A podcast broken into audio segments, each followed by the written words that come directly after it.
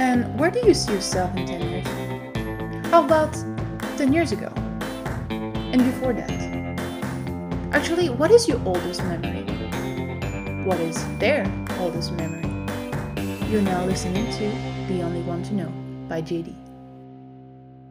I think probably one of my oldest memories is of me being a child, and my father and my uncle used to go to like the junkyards and stuff, and we'd work on old cars. So I was, I don't know, less than five probably, and we would hop in the truck and we'd have to climb up into it, and we'd go out to junkyards and look for parts, and then come back and work on old cars and things like that. I don't think I was too trusted with taking too much apart, but I remember really feeling like just being a part of it, right? Because I'd get the tools, and I'd go, and I learned a lot about cars and vehicles, and probably up until the last few years did a lot of the work and stuff myself, just because of what I learned from all that.